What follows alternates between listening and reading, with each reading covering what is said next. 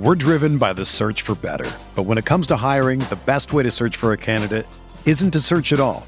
Don't search, match with Indeed.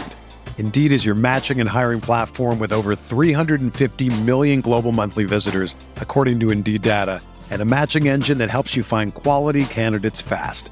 Ditch the busy work. Use Indeed for scheduling, screening, and messaging so you can connect with candidates faster. Leveraging over 140 million qualifications and preferences every day, Indeed's matching engine is constantly learning from your preferences. So the more you use Indeed, the better it gets.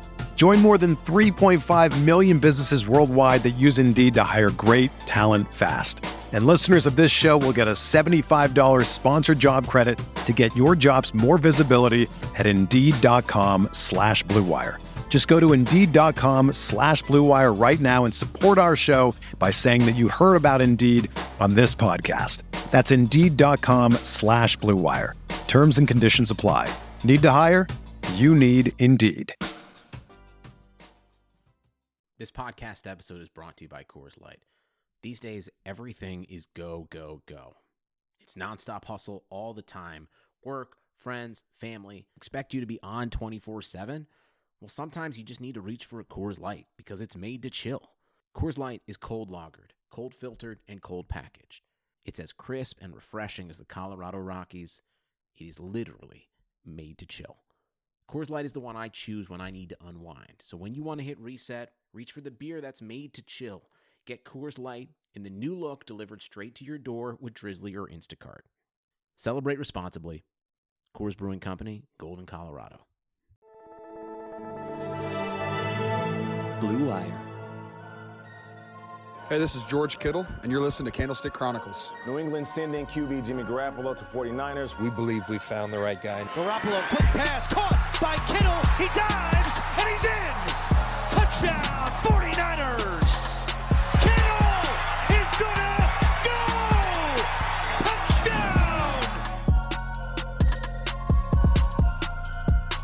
What's going on, everybody? Welcome back to another episode of Candlestick Chronicles, the 49ers podcast on the Blue Wire Network. My name's Chris Biederman. I cover the 49ers for the Sacramento Bee.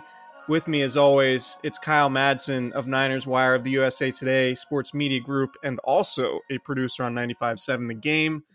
Kyle, what's happening, buddy? Not a lot, man. Today was the day I'm sad to announce I didn't have to do anything to beat the heat all day. Man, how's that going? It was cold. It was cold when I left the house this morning. It was nice and cool in the city while I was walking to work. It was nice and cool on the way back from work. It was just a really nice day, and not once did I feel the need to avoid the heat. So, what's your hoodie game like? Oh, strong. I'm moving. I'm actually moving right now from my condo to a house, and as I'm packing up my stuff, I realized I have way too many hoodies. Like, it's obnoxious how many hoodies I have. Yeah, I'm a big time hoodie guy. Have been for a very long time, and it's the same situation over here.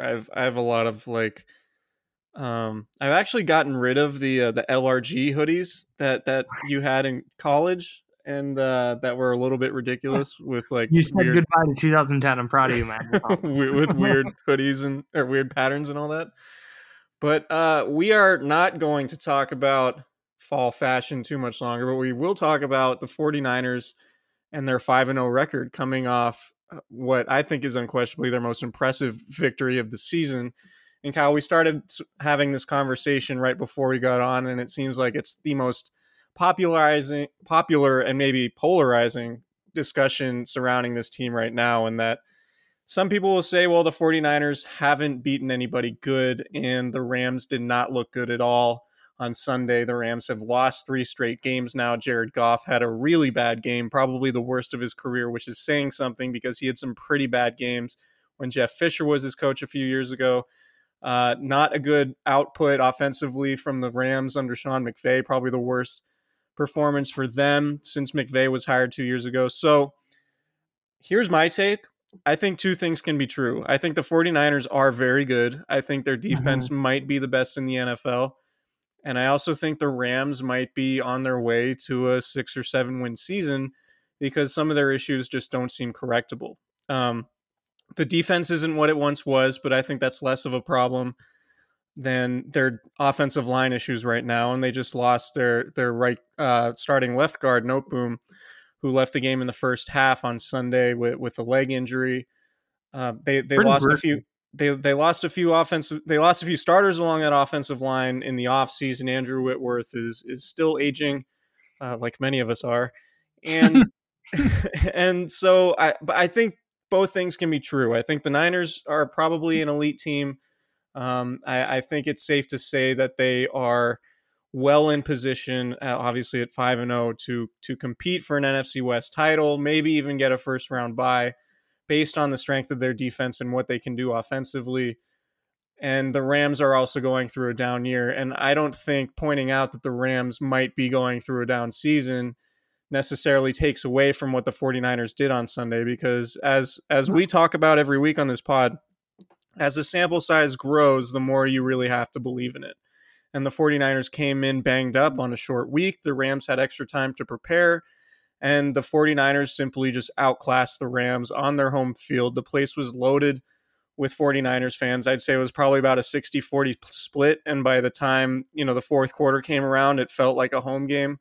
The 49ers fans were making a ton of noise. The Rams went to a silent count for most of the second half, which is pretty remarkable in their home stadium. But where do you stand with where the 49ers are, just in terms of the opponents they played and how much you believe in them? It's so working in Bay Area radio, one of my jobs is answering phone calls. So I'm very in tune with what people on sports talk radio are saying. And after they beat the Buccaneers, it was people weren't sold because it wasn't that convincing of a win against a bad team. And then they blew out the Bengals, and people weren't sold because it wasn't that convincing of a win, or it was a convincing win, but it was a bad team. And then they play the Steelers, and they turn the ball over 5 times. And they only beat the Steelers because it was the backup quarterback. They're not very good. They're going to get humbled against the Browns. And they blow out the Browns. And the Browns aren't good. And they're going to get humbled against the Rams. They haven't played a division team yet. Let's wait until we see them beat the Rams. And then they go down to LA, and they smack the Rams. And now they still haven't played anybody. And at some point, like, if teams keep running into the same problem against the 49ers, like, the 49ers are the problem. Like, does that make sense? Like, I don't think the 49ers have played a Super Bowl contender necessarily, but it's not a coincidence that all these teams look at their absolute worst against San Francisco. And if you're going to be a good team and you're going to be a Super Bowl contender, you need to blow out teams that are worse than you. And that's what San Francisco's done. The Seahawks, for example, have 4 common opponents with the 49ers. Both teams are 4-0 against their 4 common opponents. The Seahawks have a +8 point differential. The 49ers are +69 in point differential. And that's a nice number to have. And so I think you're dying to throw that one in there. God, I couldn't wait. I don't have anywhere to go with this monologue. I just wanted to make that joke. But if that's so, I think that's where I'm really looking is, yes, the 49ers, like you said, both things are true. Yes, the 49ers are playing some not so good teams, but they're blowing those teams out, and they're taking care of business the way a good team should, and in a way they wouldn't have in years past. Last year's team at this juncture would not be 5-0. They would be 2-3 maybe. And I think that is a clear sign of progress.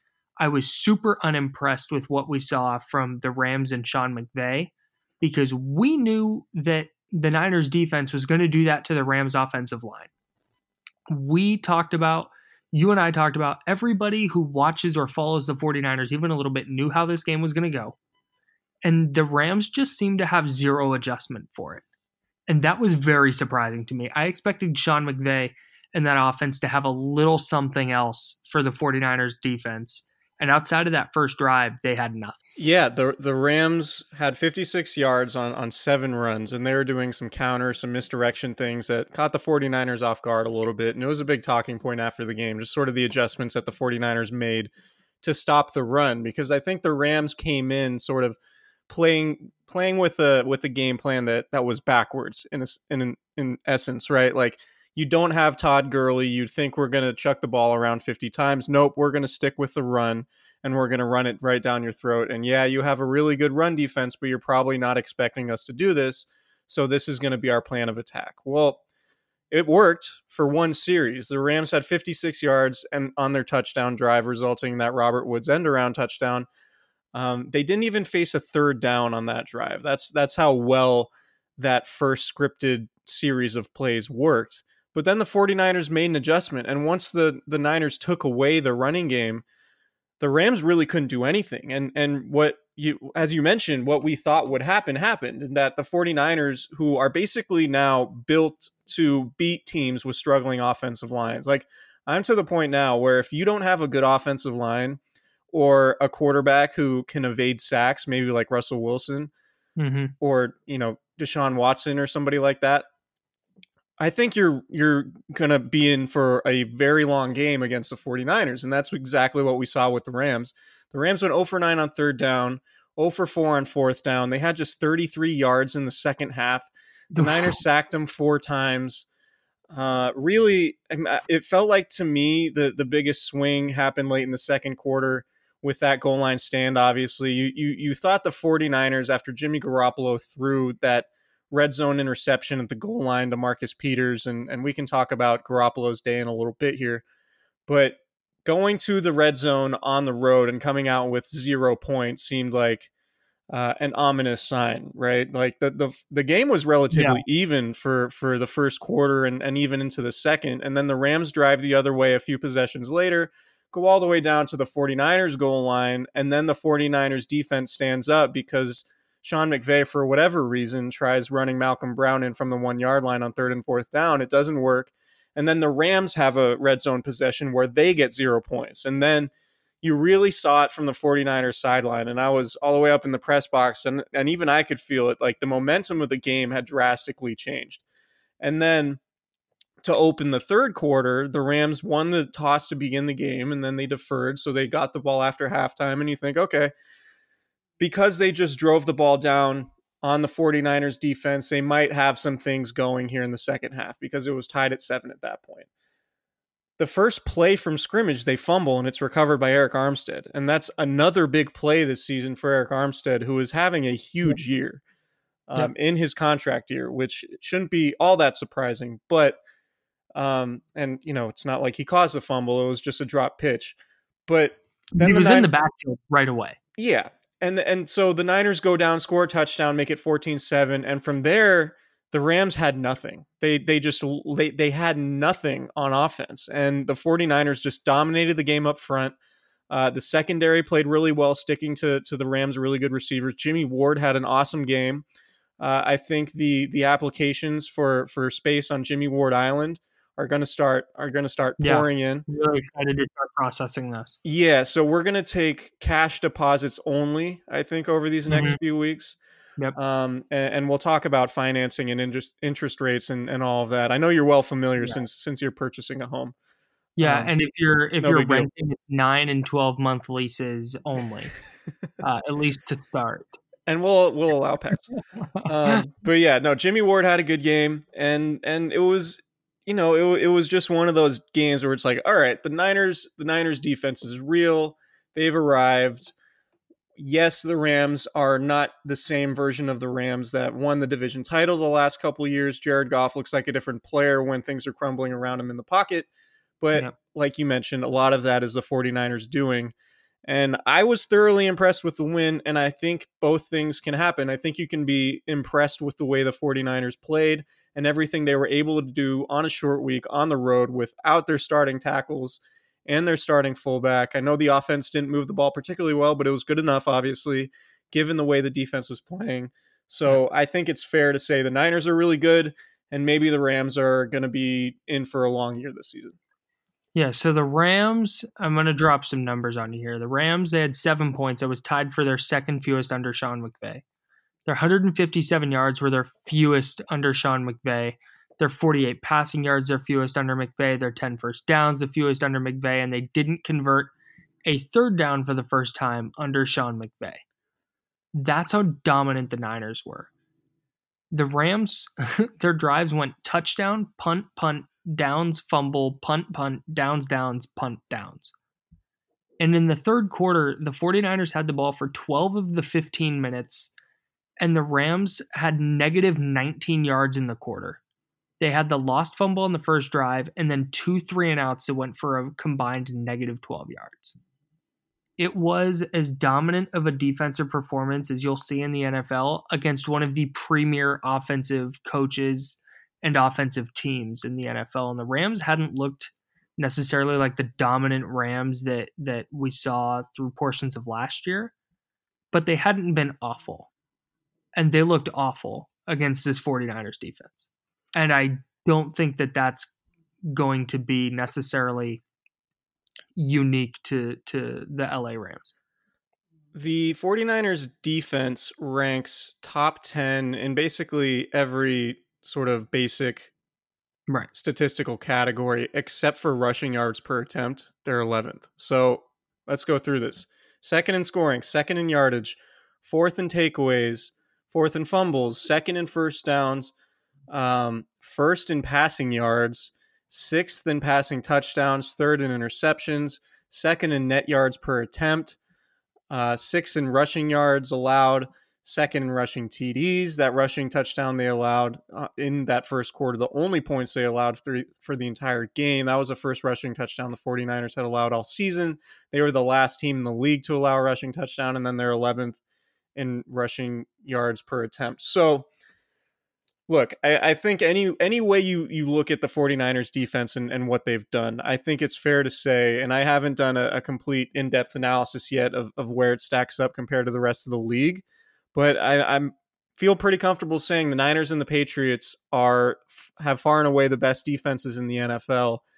And I don't know that it's necessarily close right now, but between, you know, where the 49ers are and everybody else with where the 49ers and the Patriots are with everybody else, I should say. So that's very encouraging. Offensively, you know, this is we say it all the time, like this is a roller coaster season for the offense. It was not particularly good week 1, good week 2, not great week 3, good week 4. Or good in their fourth game.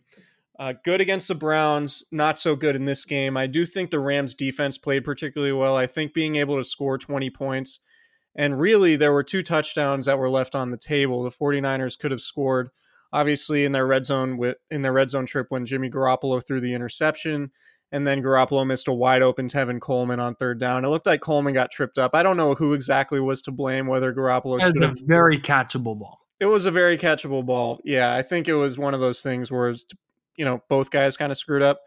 Yeah. You know, maybe anyway, doesn't matter. But that was, you know, the 49ers settled for a field goal there instead of getting a touchdown. So really it could have been a whole lot more lopsided than it was, and winning against the Rams, who are 3.5 point favorites, beating them by 13 on their home field is really impressive. But the 331 total yards was the second fewest the 49ers have had this season. The fewest they had was week 1 at Tampa Bay, just 4.4 yards per play, just 99 rushing yards. Daniel Brunskill and Justin Skule were mostly fine. Skule gave up the one sack on the opening series, the first third down, when the Rams smartly lined up Aaron Donald against him. And dude, you thought go ahead. When that happened, I thought it was over. Yeah. You know, they were mostly fine in pass protection, and Brunskill especially was pretty good in pass protection. I think where the big drop-off was, and not having Kyle Juszczyk, I think had something to do with this too, was in the running game. And then the 49ers, they stuck to it. They still ran the ball 41 times, but they averaged something like 2.3 yards per attempt, 2.4, 99 yards and 41 rushes. Their longest run of the day was 9. After Matt Breida had an 83-yard run on the first play from scrimmage Monday night.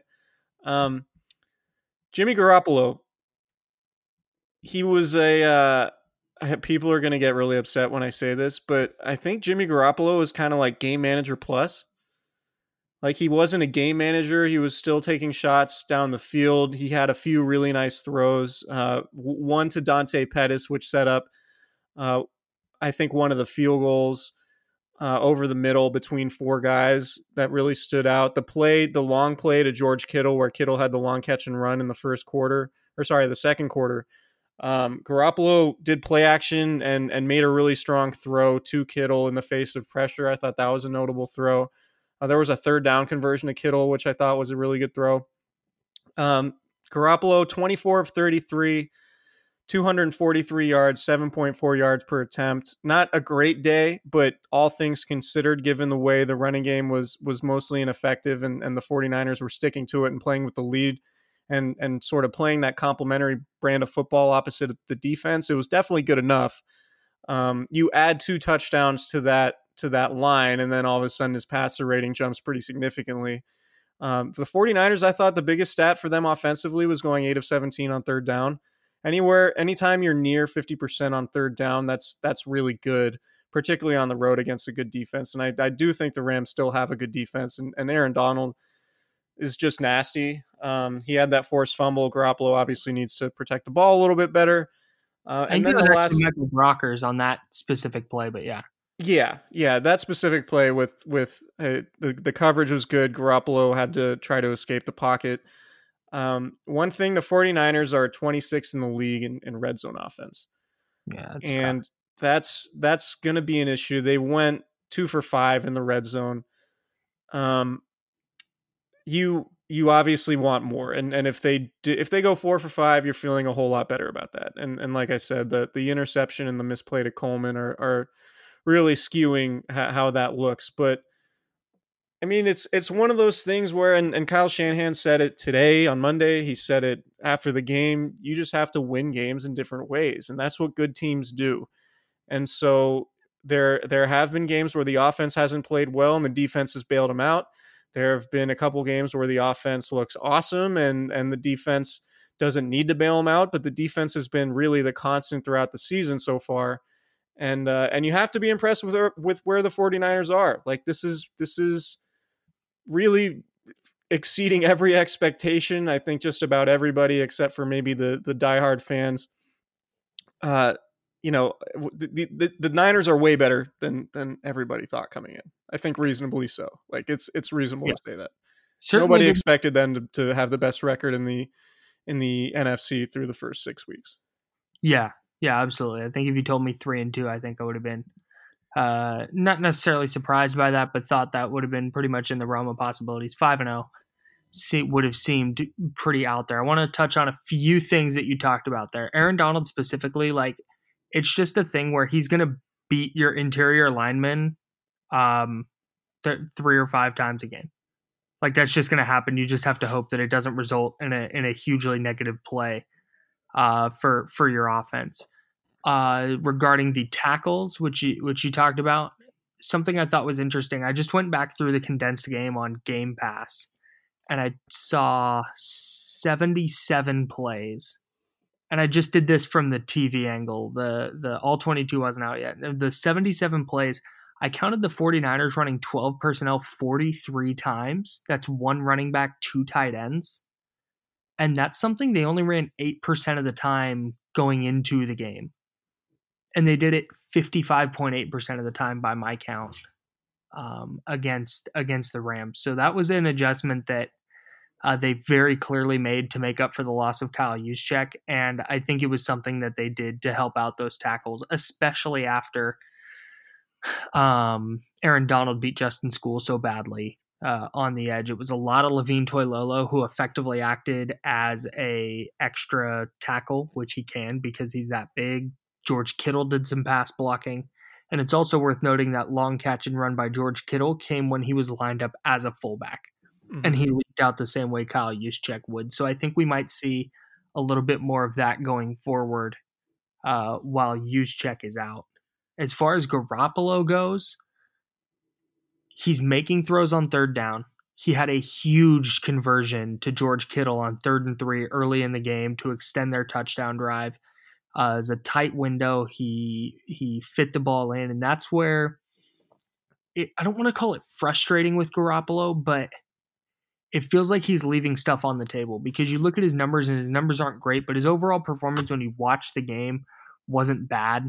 He got away with a play that should have been a pick six. Corey Littleton, the Rams linebacker, stepped in front of a slant that Garoppolo kind of stared down the whole way, and Littleton would have had six if he hadn't dropped it. But Garoppolo does so many things well that it gives you confidence if you're a 49er fan that, hey, if Garoppolo does have to put the game on his right arm, he's capable of doing it.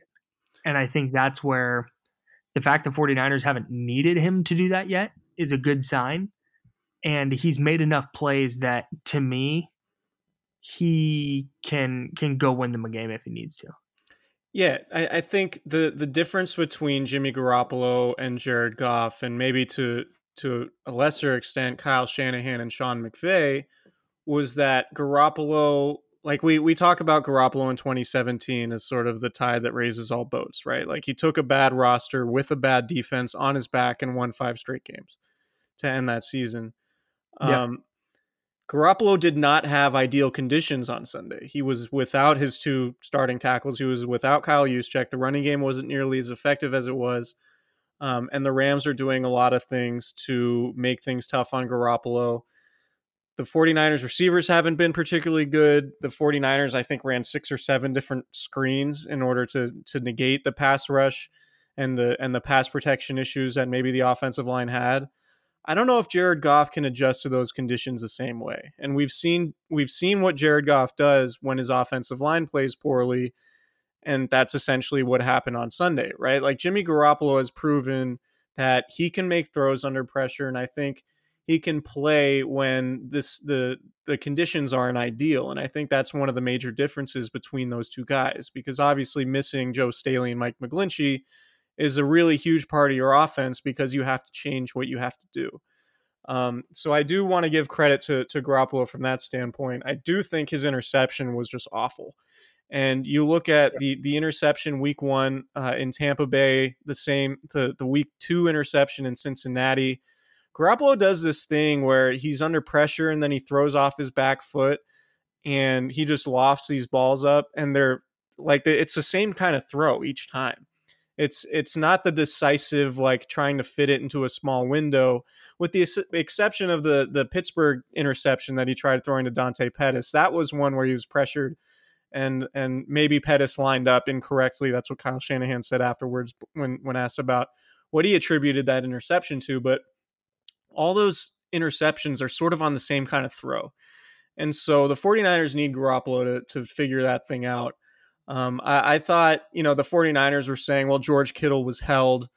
I still don't, you don't run a fade to, the front of the end zone. That just doesn't happen. So if you are making that throw, it needs to be towards the back pylon where George Kittle's the only one who can get it.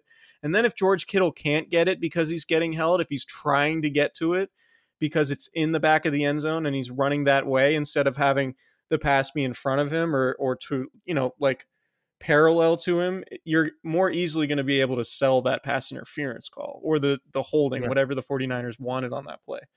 So yeah, I do think that was a bad throw. We haven't seen Garoppolo play a perfect game yet. I wouldn't expect him to play perfectly. There's so much talk about having multiple seasons in Kyle Shanahan's offense, and I know that he's had multiple off seasons, but we haven't seen Garoppolo have an extended sample yet in Kyle Shanahan's offense. So that's a long way of saying we still don't really know how good Garoppolo is, but he's doing a fine job playing with the running game and opposite a complementary defense.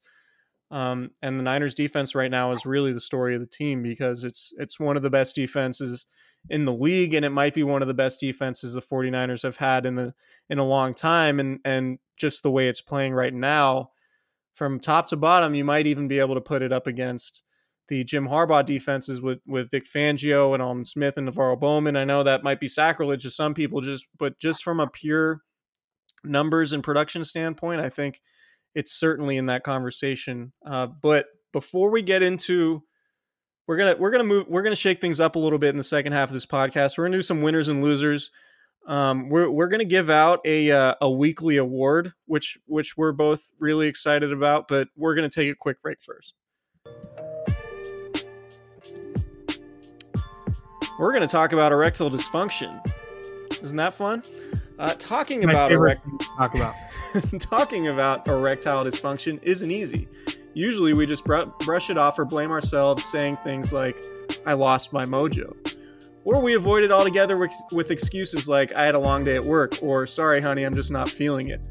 But with Roman, it is easy to talk about it with a real doctor who can prescribe real medication. It's simple, safe, and totally discreet. With Roman, you can get a free online evaluation and ongoing care for ED, all from the comfort and privacy of your own home. The doctor will work with you to find the best treatment plan. If medication is appropriate, Roman will ship it to you with free 2-day shipping. The whole process is straightforward, simple, and discreet. Getting started is simple. Just go to getroman.com/bluewire and complete an online visit. Erectile dysfunction used to be tough to tackle, but now there's Roman. Complete an online visit today and connect with a doctor and take care of it. Just go to getroman.com/bluewire to get a free online visit and free 2-day shipping. That's getroman.com/bluewire for a free visit to get started. Getroman.com/bluewire. Hey Kyle, when you're selling online, getting your orders out can be a real pain. Time-consuming, expensive, so many carriers to choose from. How do you know you're making the best choice? That's why you can't. Right. Well, that's why you need ShipStation.com. It's the fastest, easiest, and most affordable way to manage and ship your orders. ShipStation helps you get orders out quickly, save money on shipping costs, and keep your customers happy. No matter where you're selling, Amazon, Etsy, or your own website, ShipStation brings all your orders into one simple interface, making them really easy to manage from any device, even your cell phone. ShipStation works with all major carriers, including USPS, FedEx, UPS, even Amazon Fulfillment, so you can compare and choose the best shipping solution for you and your customer. No wonder ShipStation is the number one choice of online sellers. You'll ship more in less time with the best rates available. And right now, Candlestick Chronicles listeners can try ShipStation free for 60 days when you use the promo code BLUE. There's absolutely no risk. You can start your free trial without even entering your credit card info. Just visit ShipStation.com. Click on the microphone at the top of the homepage and type in BLUE. That's ShipStation.com. Then enter offer code BLUE. ShipStation.com. Make ship happen. Man, we're making ship happen and we're helping people with their erectile dysfunction. All right. So, Kyle, why don't you get us started? We're going to go through winners and losers from Sunday. Give me your first winner. And I'll give you a loser, and then I'll give you a winner, and you give me a loser. That sounds great. Okay, great. Glad we figured that one out. The first winner for me, because the real winner is always the friends we make along the way. Oh wow! So. I didn't realize we're getting sentimental on here. No, I think the biggest one, and you have it here first on the rundown, and I'm completely in agreement with this. Is Robert Saleh was the big winner from Sunday. Not only the dominance the defense displayed, and we talked about all the numbers, but the way they adjusted after that first series, because I don't know what you thought, but after that first drive, it was like, man, that the defense got exposed a little there. And they got pushed around a little in a way that they hadn't all year. And that was it for the Rams. They got 101 yards the rest of the game. And I thought the adjustments they made and the way Robert Saleh's energy seems to kind of permeate throughout the defense was huge, especially for a guy whose defense struggled so much the last couple of years. So huge victory for Robert Saleh on Sunday. Yeah, I totally agree. I think Robert Saleh is a good coach. I've thought he's a good coach the entire time, despite the Niners defense not being good during his first two seasons. I would like to say the whole like fire this NFL coach culture that we see on Twitter is a loser, because everybody wants everyone fired. But I'm not going to go down that road. I think the 49ers receivers, and I know. You know, I think I'm just going to group them all as losers this week. And it's not that they played terribly, but, you know, Dante Pettis, 3 catches, probably his best game of the season, but it was still just 3 catches on 6 targets. Debo Samuel, 3 catches, 18 yards. I thought he should have scored a touchdown on that bubble screen where he was matched up in space one-on-one with a backup corner. The next play, Garoppolo threw the interception that we talked about. Marquise Goodwin had a really bad drop on a flea flicker that could have went for a big gain. It didn't prove consequential because the 49ers drove down the field that series anyway.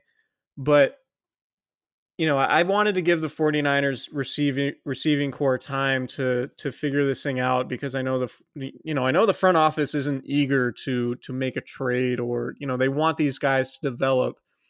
And maybe right now, because of the tackle situation, the dropback passing game is going to be a little bit different.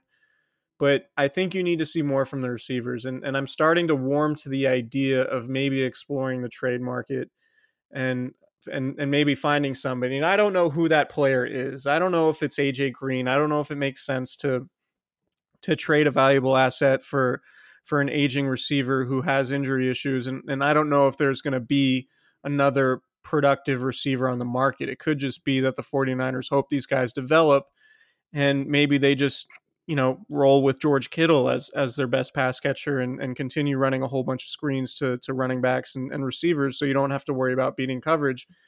But I do want to see more from the receivers, and we did not see that Sunday. So how that group plays, I think, you know, we talked about how the offense has struggled in the red zone. I think the receivers have something to do with that, and so that's sort of the Achilles heel of this roster, I think, going forward. And I think they can get there. They can get to where they need to be. Obviously, Debo Samuel and Dante Pettis, second-round picks. Jalen Hurd, you know, is he going to play this season? We don't know yet. He's got a fracture in his back. That's always a really tricky proposition. Trent Taylor, Kyle Shanahan said during training camp, or recently when he went on injured reserve, that Taylor had the best training camp of any offensive player. So maybe when he returns at some point in November, that changes things. But right now, I think you need to see more from the receiving corps. All right, let's talk winners, or at least my next group of winners, the replacements. Daniel, real quick, yeah, just real quick on the receiving corps. It's especially frustrating because Dante Pettis looked pretty good yesterday. Had you mentioned the really nice catch? I think 3 catches for 45 yards. But everybody else was non-existent. Richie James had that touchdown catch against the Bengals. Debo Samuel had a touchdown catch against the Bengals, and it was looked, you know, good here and there. But the lack of consistency, they continue to struggle with that, and it was a problem again Sunday. Yeah.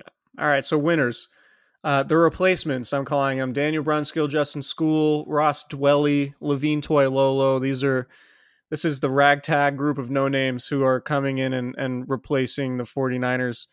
Key players on offense, Joe Staley, Mike McGlinchey, and Kyle Juszczyk. And the 49ers obviously have really, I mean, Joe Staley and McGlinchey are former first-round picks.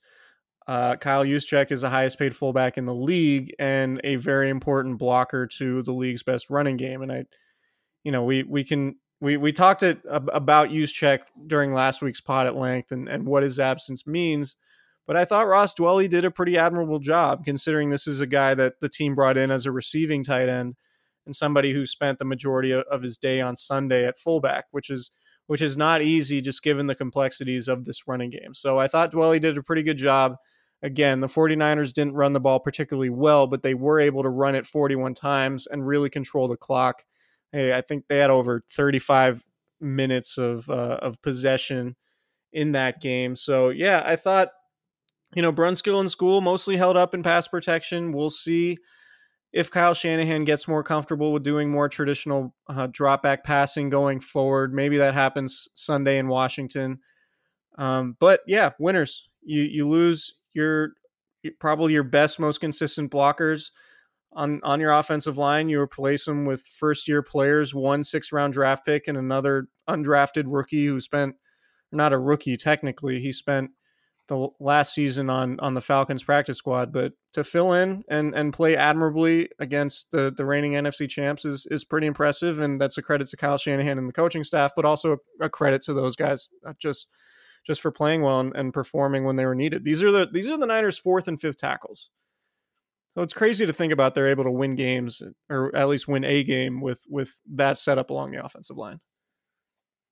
two of the things the 49ers really like to do. They like 21 personnel and they like 22 personnel. They run both of those things more than any other team in the league. They had 0 plays out of 21 or 22 personnel against the Rams. And they were able to do that because of those guys we were talking about. Toilolo was really good. Dwelley was really good. Both of them played season highs in snaps.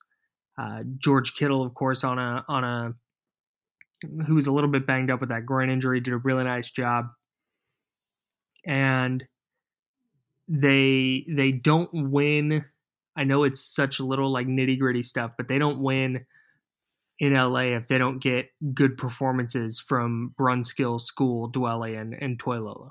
Okay, you got a loser for me? Yeah, I sure do. The interior of the offensive line struggled a little bit against Aaron Donald again, and that's hard to put that on them. Mike Person specifically, was it 7 pressures and 4 hurries? I think were the notes you had. Mm-hmm. 7 pressures and 4 hurries, according to my handy dandy rundown here.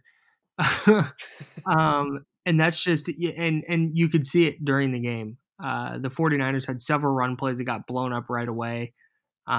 They had the turnover by Garoppolo on the fumble. It was just the offense could not get really ever in a rhythm in a way that they've been able to, and that was partly because of what Aaron Donald and the interior of that Rams defensive line was doing. And dude, Donald is arguably the best football player in the league. He is a Hall of Famer if he retires at the end of this season. Like, he's an incredible, incredible player who's going to beat you 3 to 5 times a game. And the 49ers did just enough to slow him down, but it was a pretty rough game for Person specifically along the interior of that offensive line. All right, I'm going to give a bonus winner that's not in the rundown because we mentioned him earlier, but Jimmy Ward. I have a bonus winner too. Okay, 2 bonus winners. Jimmy Ward, really good game. Those back-to-back pass breakups, the run stop on 4th and short. Kyle Shanahan said afterwards that he would wear a Jimmy Ward jersey on the sideline if he could. Hilarious. Which is funny. I've never heard Shanahan say something like that. So Jimmy Ward's good. And yeah, We purchased all the land on Jimmy Ward Island before Ward came back healthy when Tarvarius Moore was starting. I don't know if that was made clear or not, but we are accepting applications and deposits. If you missed our victory lap earlier, we definitely took it. All right, who's your bonus winner? Come at me as we knew Ward was good, just not that he could stay healthy. No, people said Jimmy Ward was bad, and he's never been bad at football. Anyways. Yeah, he's trash. I was told multiple times that he's trash because he gets hurt. Turns out Jimmy Ward, good at football. Yeah, and he showed it. Eric Armstead had another really good game. Yep. On the goal line stand on the 4th down, if you go watch it again, Armstead just destroyed the right side of the Rams offensive line. He picked up his blocker and just threw him into the middle of the line, and it blew the play up. So Armstead just continues to have 3, 4, 5 plays a game where he just jumps out, whether it's in the pass rush, whether it's in the running game, whether it's running down a screen or jumping on a loose ball. He's just always around the football. And for a player who going into this offseason, we weren't even certain would be on the team this year, he's having a remarkable season, and he's going to earn himself a lot of money if he keeps playing the way he's playing. And he was particularly good again Sunday. Yeah, it'll be fascinating to see because the Niners don't have to pay George Kittle this offseason. I would imagine they would want to. And maybe it could be that George Kittle is willing to wait until his fourth season to get his contract, because the longer you wait, the more the cap increases, the more that contract will be worth. You know, the more money you'll get per year, the more guarantees, et cetera, which means if Kittle doesn't sign a deal this offseason, then maybe Eric Armstead gets the franchise tag if the 49ers can't work out a long-term deal, because Armstead is playing his way to a really, really massive contract. So it'll be interesting to see how all those different factors impact each other and you know, from a salary cap standpoint, where the 49ers go. All right, we have our new award, though. It's the How They Survived Without DeMontre Moore Award. Because preseason football, anybody who knows me or knows, you know, my opinion about preseason football is that preseason football is terrible because it basically is not real football and there's really nothing to be gleaned from it. It's just the product is essentially lying to you. And one of the things that happened in this preseason was that DeMontre Moore played really well and did not make the team. And DeMontre Moore had been in the league for something like 6 seasons. He had never been productive. He played for a bunch of different teams. DeMontre Moore plays well in the preseason, and everybody thinks the 49ers are making some massive mistake by not keeping defensive end DeMontre Moore on the 53-man roster. So what we're going to do... Like some smart 49er fans. Yeah. No, not all 49ers fans felt this way. But what we're going to do going forward, and I don't know if we'll be able to do this after losses. It's certainly going to be harder to give out the How They Survived Without DeMontre Moore Award. When they lose, it'll be the Why They Made DeMontre Moore Award. Okay, maybe we'll do that. But the winner of the DeMontre Why They Survived Without the DeMontre Moore Award goes to the goal line stand late in the second quarter, really just changed the momentum of that game. The Niners defensive front, DJ Jones, DeForest Buckner, Eric Armstead, like you mentioned, just really bowing up and making the stop there, just, you know, change the game and change the energy. And you saw Robert Saleh, the GIF Lord, now celebrating. He said that was his favorite. And after the game, he blacked out in that moment. He was so fired up. So that's one of those, you know, if the 49ers do end up making a long playoff run, you know, I know on this podcast, we've talked about the Justin Smith play back in 2011 that really sort of catapulted the 49ers when he ran down, who was it, Jeremy Maclin, and forced a fumble in Philadelphia. And that sort of, won the 49ers a tough game on the road, and everybody realized, okay, this 49ers team is for real.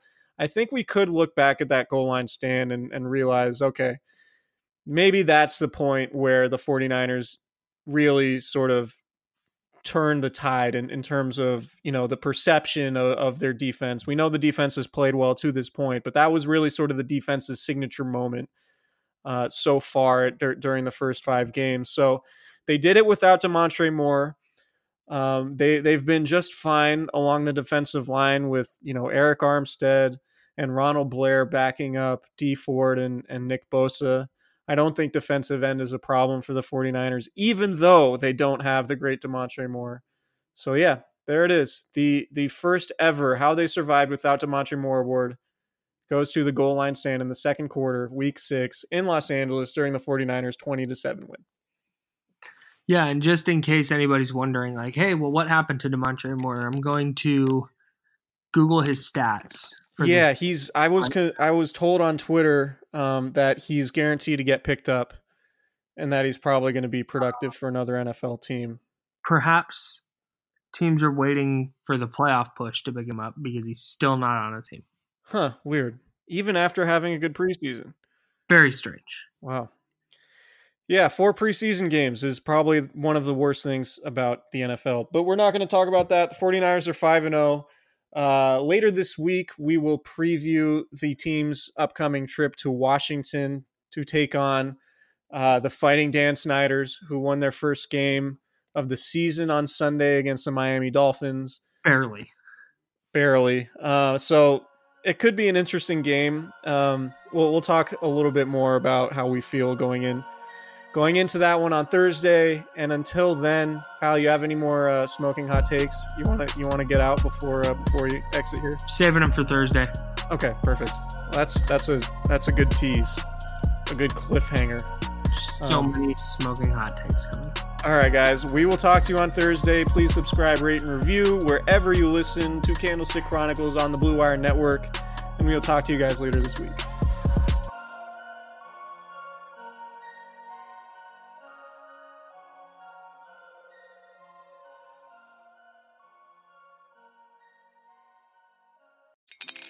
Spring is in the air at Littleton Coin Company, and we want to help you brighten your collection.